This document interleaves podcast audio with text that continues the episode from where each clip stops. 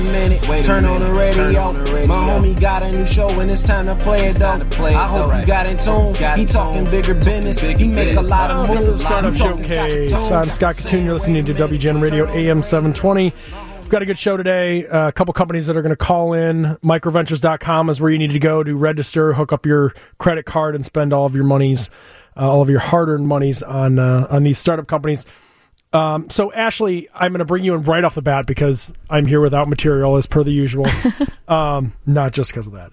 Uh, so, have you had? You've been listening to this show now for how long have you been my producer? Now? I don't know. It's been like six It's been a months, while. maybe five Feels months. Feels like it. Yeah, it's been, it's Yeah. been it's been a decent amount. So, have you found any common theme or like learned anything just passively on all of the companies that we talk about as far as like investing? Like, what I'm looking for here is, and I I'm saying this for a reason. I was talking to some people um, during the week about if they're actually paying attention to opportunities like cryptocurrency or if they're like passively scrolling through Robinhood and they're investing or going through stuff like this, are they actually learning anything or is it just sort of more noise?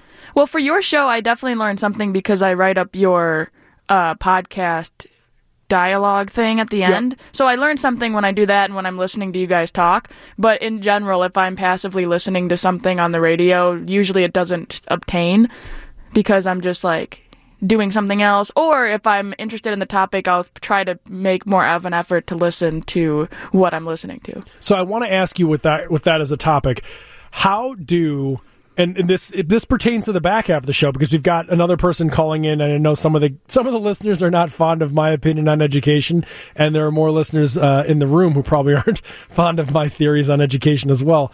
But uh, we do have another company calling in that is trying to continue to uh, let's call it evolve education. And I, I wonder if sometimes we get like too obsessed and bogged down with like the technology part of it rather than really thinking about like you as a, you know, I guess you're, are you technically you're younger than a millennial, right? I'm in the this. I'm 21, so I think I'm right. I'm like at the it. end yeah, or something. You're like I'm right close. there. Yeah, you're close. I, I wonder if maybe we just need to take a different approach towards like how, and this is more business, less education. Like, because I think younger education is like a different thing. But how do we try to help educate you? In a way that you want and welcome that education. Does that make you know what I'm saying? Like, in, like I feel like my my generation and everyone really older than me, it was sort of pounded down. Like you will learn this, you will regurgitate this until you've mastered it, and like that's how it goes. And for those younger than me, when I when I think of my own team members, when I'm trying to tra- so like we're doing this thing on on Instagram, trying to like increase like everything really. Um, and I'm I'm like working with two of them. One is slightly older than the other, and the younger one, like if I tell her like do this, it's just, just like don't care, and immediately like does goes in Google searches and finds like a checklist of like so here's what you like you told me objectively you want this, then they just do it and they go look for it and, and you hunt it out. But if I drone at you, you're just like I tuned you out so long ago. And then the the person who's slightly older, who's a little closer to me, if I just tell them like I need this objective, there's absolutely no inclination to go search it out and do it. The only way I get results is by like pounding on it and be like, you must do this, this, this, this. And so I'm just curious of like maybe we just are wasting our time as we try to change the tools and things that everyone is. We're trying to force new technology and new new things on our on our both our employees that are young but also students. When really maybe we just need to like look differently at how we talk to you. Yeah, I a while back you said on one of the shows, uh, one of the talking points you said was my age group and even your age group and like to my age group, we don't wait for anything. Correct. We just go out and do the the solution that'll maximize our other time to do other things that we want to do. which I appreciate. Like I, I'm like the biggest defender of your age group and and younger to an extent. I think that the gap between what it, what you'd call twenty, I'll say 22, 22 to twenty seven. There's a lot of hope for to me. Twenty like 19, 18, 19 to like 26 right now. There's a lot of hope. 26 and a half to like 33, you're worthless to me. You're dead to me Why? because they they don't do things They on just- their own. They don't they don't want. They're not built like you are, where you're like it's a natural inclination to be like, Maximize my time yeah, by I, like doing I don't things. want you to tell me Yeah. more information because you're just like annoying me with your sounds.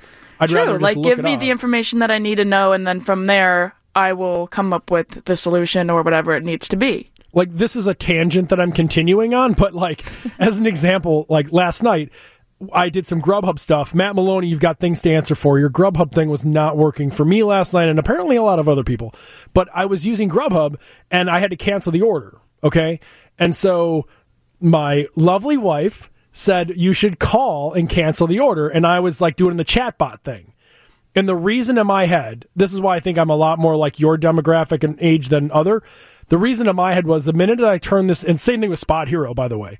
Uh, as soon as I call, I'm kind of committed to this. Like I got to listen. You're going to talk to me. I got to respond. Like my phone screen is kind of cooked. Like the whole thing. I'm out on the chat. I can write my little grievance and then swipe it away and then go back to doing whatever I'm doing until it pings and says so and so from God knows where responded to me. Like it, it enables me to keep moving, keep the line moving. And I feel like your demographic and younger people want to learn and do everything and anything, so long as the line keeps moving. Yeah, if we have to stop and be stomped, yes, and the people like, from okay. 26 to my age are herders. They like to like be herded into like little little groups, and they just stand there. They don't do anything. They don't go Instead anywhere. of breaking out and just saying, "All right, you do this, you do that, you do this. Let's Yeah. do this. Let's get this thing going and get this done with." I like. I'll give you another example to relate this back to tech. We have a, a company who we're going to have the guest on. I think at the end of the month.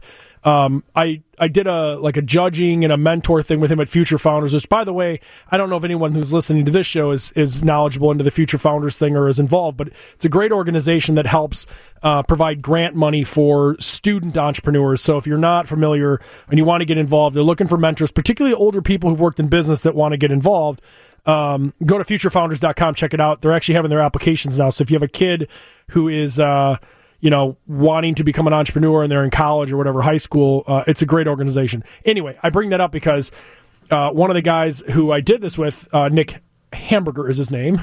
Uh, and he started a company called Quavos, which is like these little egg chips. Anyway, he'll be on the show. We'll talk more about it then when I watch him and all of his like workers, it reminds me of watching like an anthill. They're just running fast and furiously and doing all this stuff, and like there's no barriers. They don't care.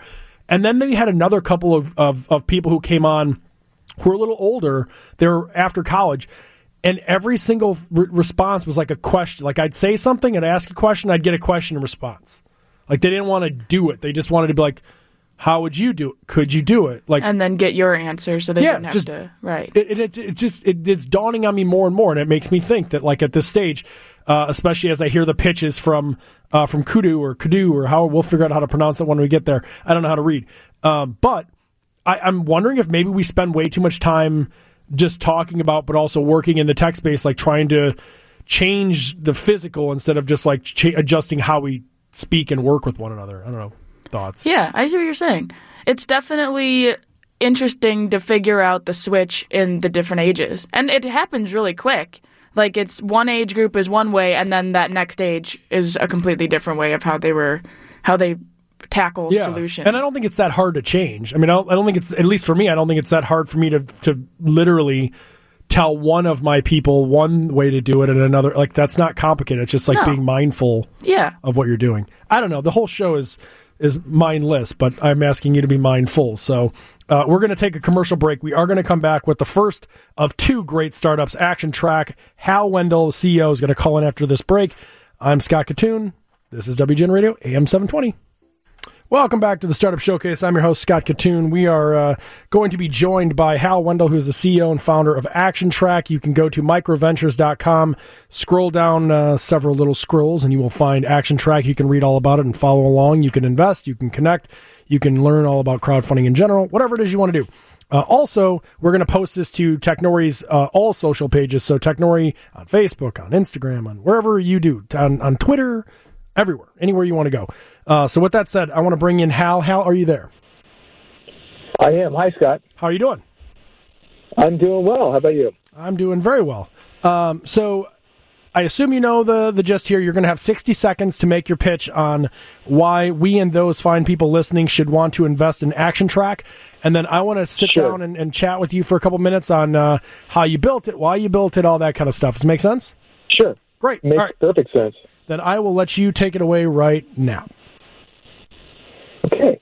Hi. Um, I'm the CEO founder of ActionTrac, Hal Wendel, and just a quick uh, quick uh, synopsis here of what makes the company attractive from an investment perspective is that it's one of the few firms that has a suite of products uh, that it, that includes uh, employee recognition, e-card applications, messaging, survey, all integrated together, designed for to give managers a day-to-day connection with employees. Today, those connections are typically through email or through hallway conversations, and it all gets lost. It's hard to archive.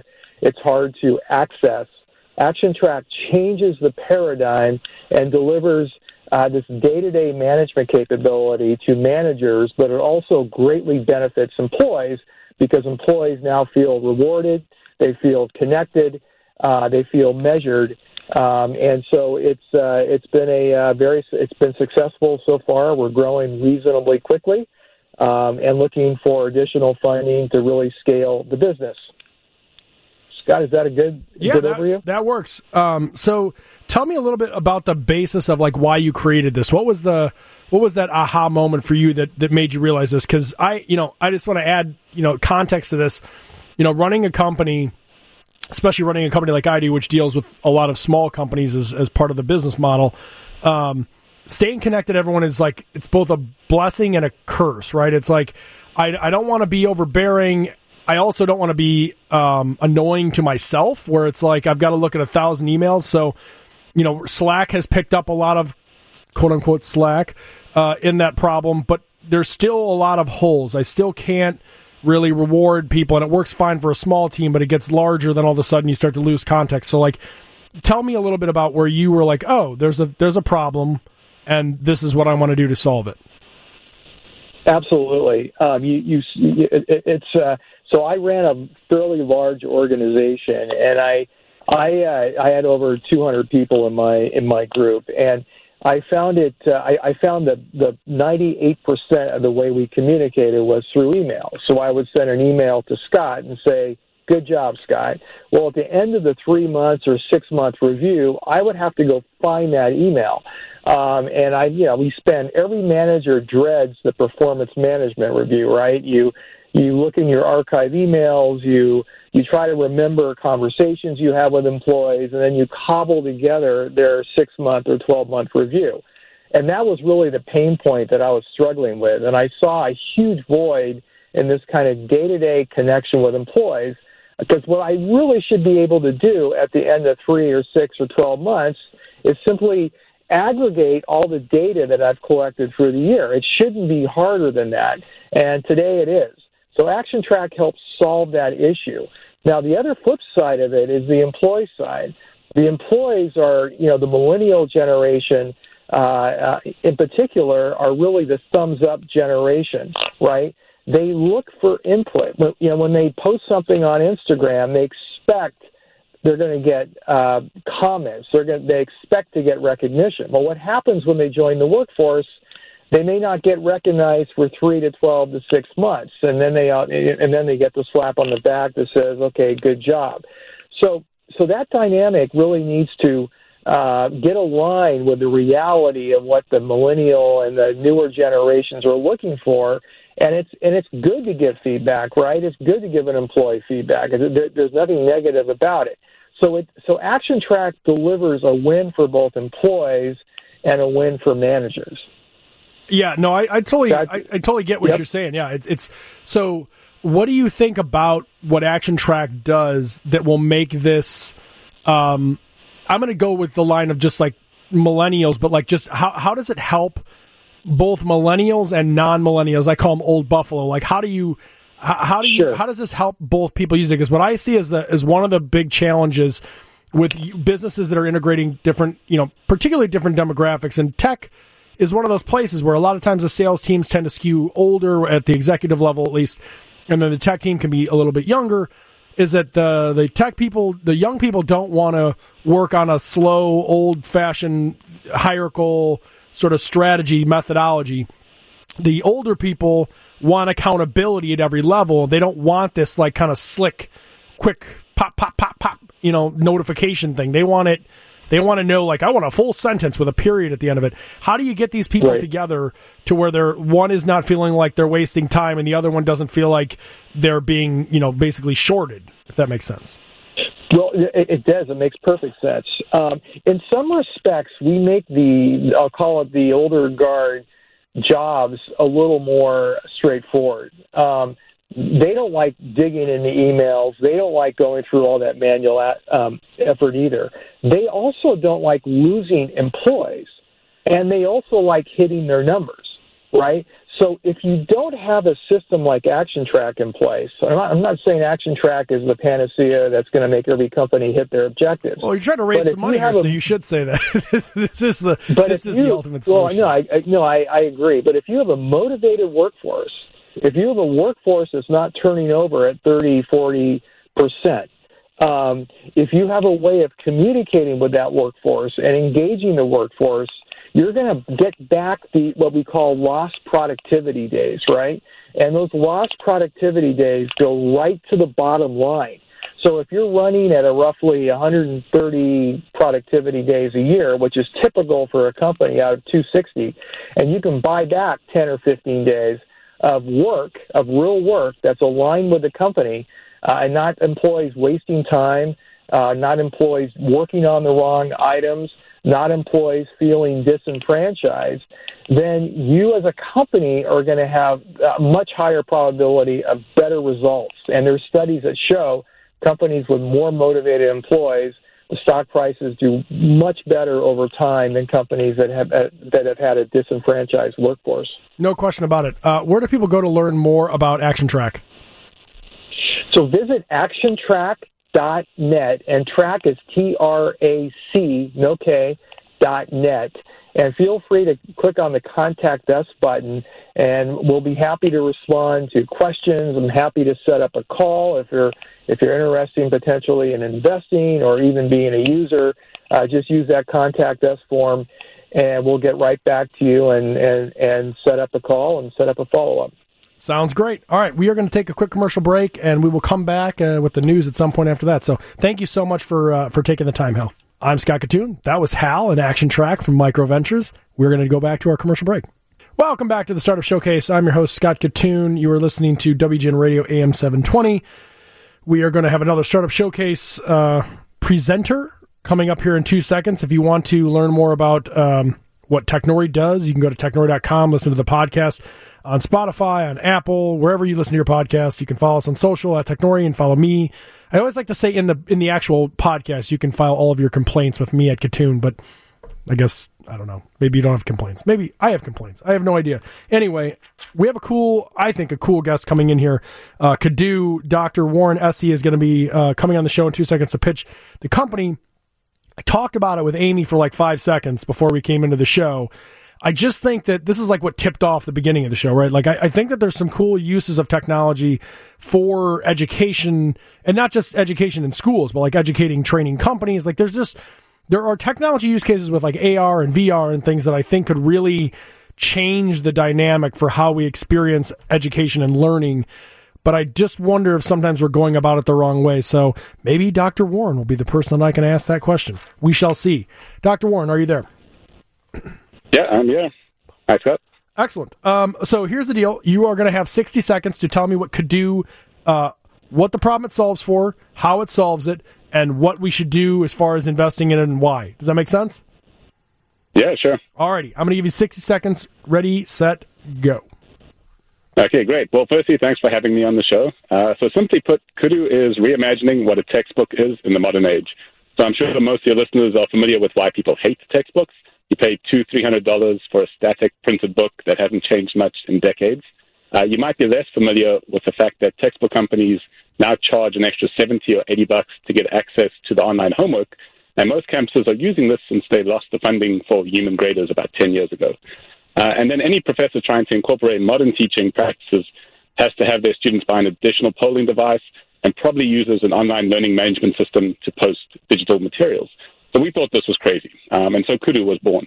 Uh, so Kudu combines all the key elements into one package. We have the textbook content that takes full advantage of the fact that it's designed to be digital from day one. We include online homework, and the ability to do in-class polls and quizzes with live stats. We've invested heavily in high-quality pre-lecture videos, and every last aspect of Kudu is customizable, so a professor can add her own content in seamlessly with ours. And the kicker, the whole package costs just $50, and students get lifetime access to the materials. So we know it's a game changer, but more importantly, the professors and students using Kudu absolutely love us. Excellent. Tell yeah, me, that's, uh, that's tell me. seconds. No, thank you. I, I appreciate it. That's a great. You did a great job. Um, tell me how you got into this, how you recognize this problem, because as a as a person who's been involved in education, whether as a student or whatever, for my whole life, and surrounded by educators, uh, they all have a different complaint or gripe about the process, whether it's the books or how they carry it, or the kids haven't used the iPad or how they grade it. Um, there's a million complaints across. We actually have uh, our big partners with locally here, RedShelf, which does a lot of the textbook stuff. Um, but you're right. It's it's very disjointed. There's like little pockets that do things all over the place, and it's not well put together. When did you recognize that there's an issue, and how did you recognize it and, and start going this way? Yeah, so with most great ideas, it's a bit of luck. Um, my partner is actually a professor at UCLA. Uh, he was my old PhD advisor in the physics space. Um, I got a chance to get a job at Google and, as a software engineer. So after my PhD, I went there for four years. But I was still really good friends with my advisor and carrying on with research. So I kept a side appointment at UCLA. So I had this weird overlap between the technology world and being right there in one of the big academic universities. And we actually tried to set up multiple projects with UCLA, even had Google as a partner on one of them. And we just, they kept failing because they weren't trying to solve the problems for the professors. The technology companies would create great open source technology and just give it to the partners. But these professors didn't have time to go build things. The professors didn't have great funding. And we realized, well, there's actually like this overlap that if you did it all in one place, if you built the technology, but also became the content company that built all the content and had the whole package ready to go, that you could just hand these two professors and they could get onto this new system without having to give up 10 or 20 hours of their own time to figure things out and build their own stuff. Um, and that was the aha moment. And, you know, we've never found a professor that doesn't like what we do when we go in and talk to them. So I guess you know, walk me through that process then a little bit because the the professor, you're right, and I think this actually is like part of a bigger conversation. But I, I think that a lot of the technology, and not just tech, like I'm using the word ubiquitously, like the actual strategy, the process, all these things that are being rebuilt and retooled are very rarely, and this of course is not surprising, it's similar to any other industry, uh, are never built for the actual operators. They're always built for like the managers who need to determine whether or not this is successful. Uh, obviously, you hope it's for the kids, but usually, uh, as you know from Google, there's very little empathy um, that is spent in in this particular market similar to like lawyers. Like there's just tech companies do a good job of empathizing. Usually big large industries don't. Students that are having the technologies built for them and the processes built for them are being built by people who are like five times their age and so therefore they cannot empathize with what that that child is doing. What about what you're doing makes up the difference? How is it different so that the professor in particular is being able to put this in play better faster quicker and so that the students and the people who actually have to use this are are benefiting directly. You talked about how you know how you recognize it, but how, walk me through the actual process.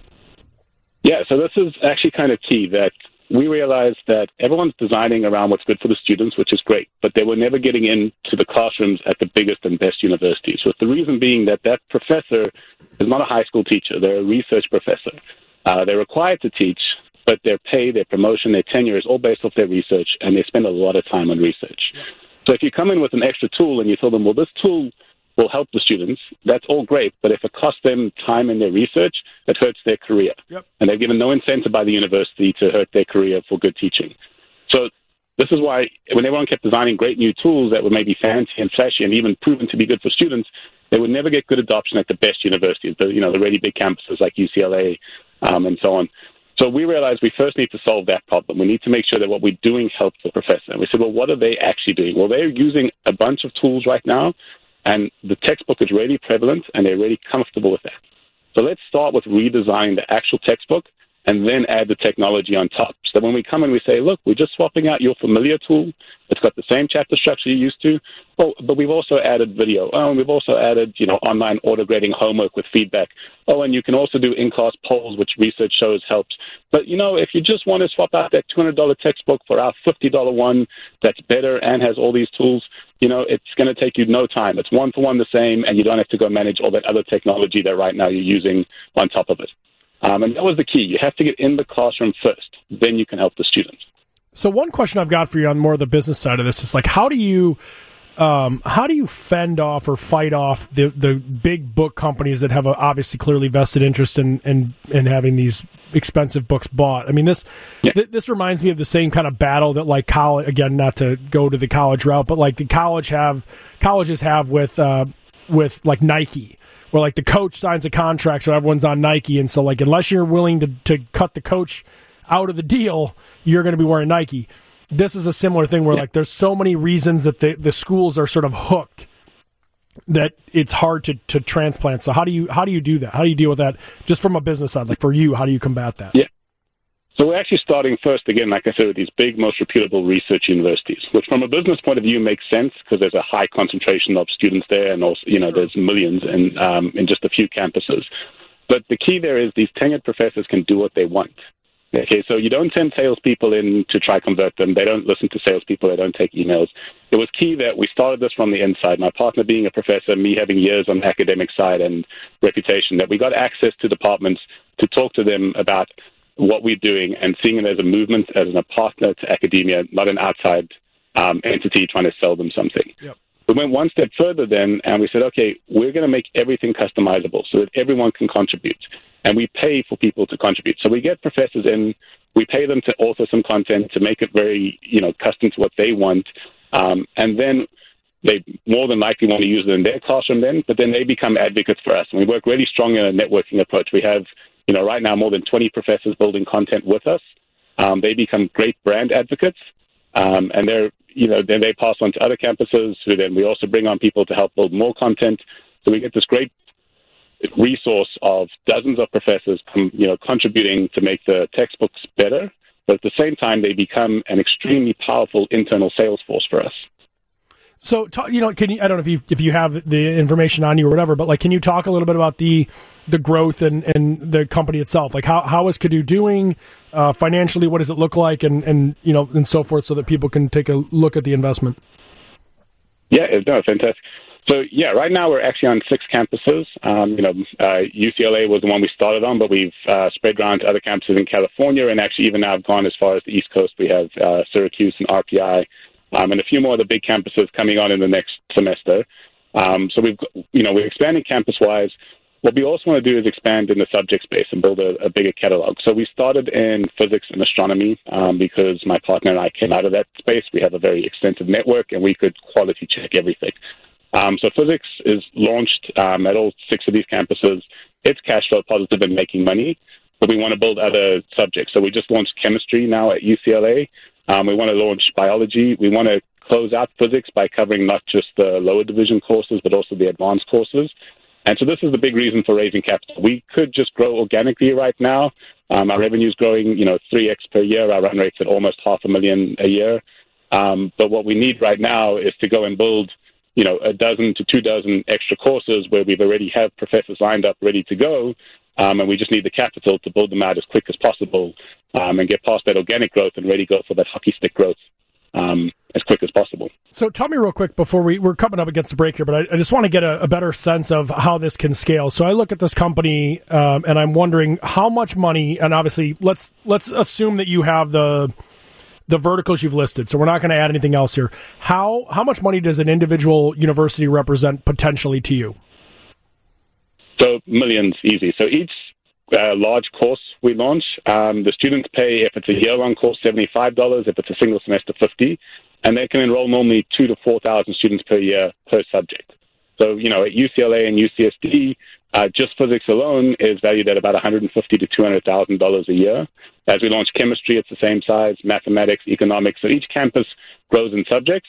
And then every time you get a new big campus, each subject that you can get into, again, generates an extra 150, 200 um, thousand dollars per year per subject So, per campus. So it am I- scales really well with campuses and subjects. Yeah, so am I am I right in assuming then that if I'm if I created a general ed version of this that I could then take every kid and assume that every class is basically between 50 and 75 bucks a head um, that you could package it and offer up like a 399 package for every single student and they knew that they were basically hooked all the way through. Is that Yeah, our goal, accurate? goal would hopefully to build out a wide enough catalog where we can, you know, provide an all-you-can-eat type option.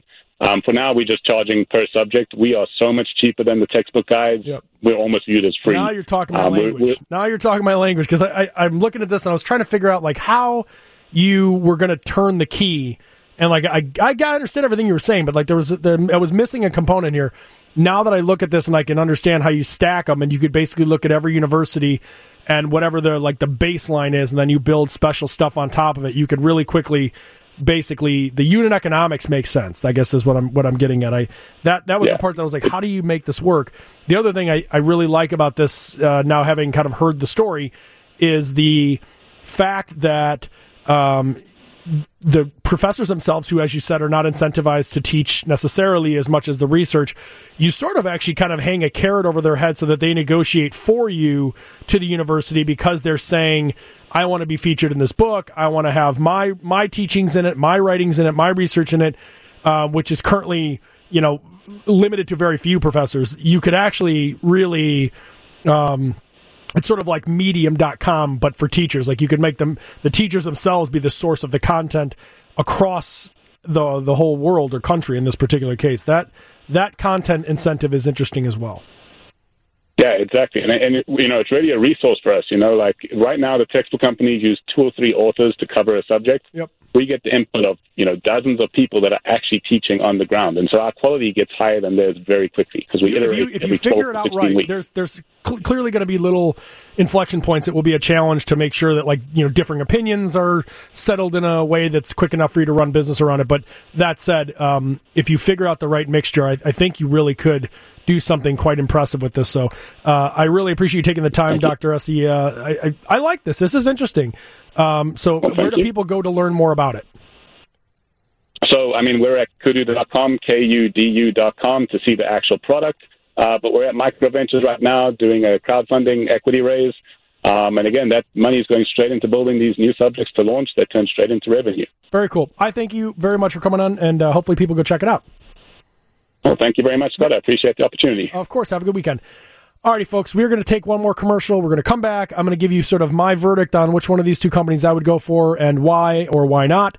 Um, and then from there, I believe uh, we're going to have some Dane Neal crosstalk at some point, which I'm looking forward to. Dane and I have been in, we've been exchanging text messages. He's listening to the show on the radio. I, I want to start engaging Dane more on the tech side, and he can help me figure out where the hell to eat my restaurant food lovings because I love all the barbecue, but I don't know where to go. So anyway, we'll take a commercial break. We'll be right back. All right. Welcome back to the Startup Showcase. I'm Scott Kitun. You've been listening to me the last, uh, what, 55 minutes is drone on about startups, which is about right for a Saturday from 1 to 2 p.m., I would say. Uh, if you want to learn more about it, you want to get more involved with Technori events and all kinds of stuff and invest in companies, go to technori.com. Subscribe to the newsletter. You can go to our events for free. You should be listening to the podcast. It's like this, but better and shorter, and I swear a lot, uh, which is a lot better than this, right? So you should check that out. Uh, my final kind of take on these companies. I don't know if you noticed it, and when you listen to these shows, it's very I'm obviously all over the place. If you looked in studio, you can go to like wgnradio.com and actually watch me in studio. There's papers flying, coffee spilling everywhere. Uh, that's about what what goes on behind the scenes, and it's probably evident when you're listening. But there is some sort of like method to this madness. Um, I try to get the startup companies to tell me their story. I like to jump off of the company and then onto like how they got to this position because it usually enables me to sort of identify this, like call it an unfair advantage or whatever. For both companies, they both sort of showed it, right? They, Kudu showed the unfair advantage for him is that he was obviously a professor and did that sort of stuff and had an inside track that at the top universities, the research universities, uh, professors themselves are not really focused on this. And so, um, you know, there was a, a potential for something to be solved for. There's a problem that could be potentially uh, solvable. on the other side, ActionTrac, uh, similar kind of thing. Worked for a bunch of companies, recognized that engagement for one group of people in the business and engagement for the other didn't look the same. trying to figure out a way to sort of make that universal. Here's where it all gets interesting to me, at least. It all comes down to unit economics. You've got to figure out, and this doesn't mean that both companies are successful or will fail or one will or one won't. What it comes down to is like, can I measure this? Can I put this into terms that mathematically make sense? And I look at ActionTrac and I'm thinking, potentially you look at every single business, however many users, you charge them per user. The question there is sustainability. I look at uh, younger people like notifications and like the the sort of digital experience, uh, aka uh, Asana as an example. It operates very much like social media. Slack operates very much like social media, but the difference is that they use it differently. They use it to communicate internally and that's a big difference. Measuring me and my success and my operational stuff, that's, uh, it gets kind of challenging to me at least, uh, with regard to whether I want to know and be notified of every single thing that happens. And, and I don't know if I want my employer, I, I don't know. That's the one part that I, I have a question on. As far as Kudu, it's pretty simple. If in fact he can get all the professors across all the universities to jump onto this sort of we create the content for you, we package everything into one, the schools save a lot of money, the students save a lot of money, the professors are happy because it's more, uh, it works more in line with their work style.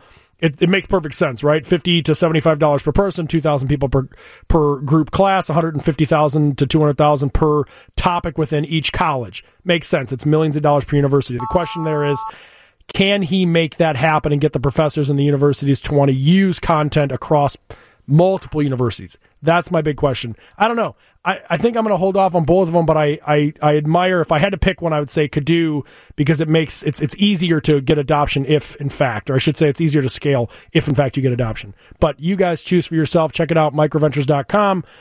This has been uh, a fun little Saturday for me, the Startup Showcase. I'm hoping I'll be back next week. But in lieu of that, we will kick it over here. Let's see. Uh, we are going to go to the, let's see. Sorry. Oh, sorry.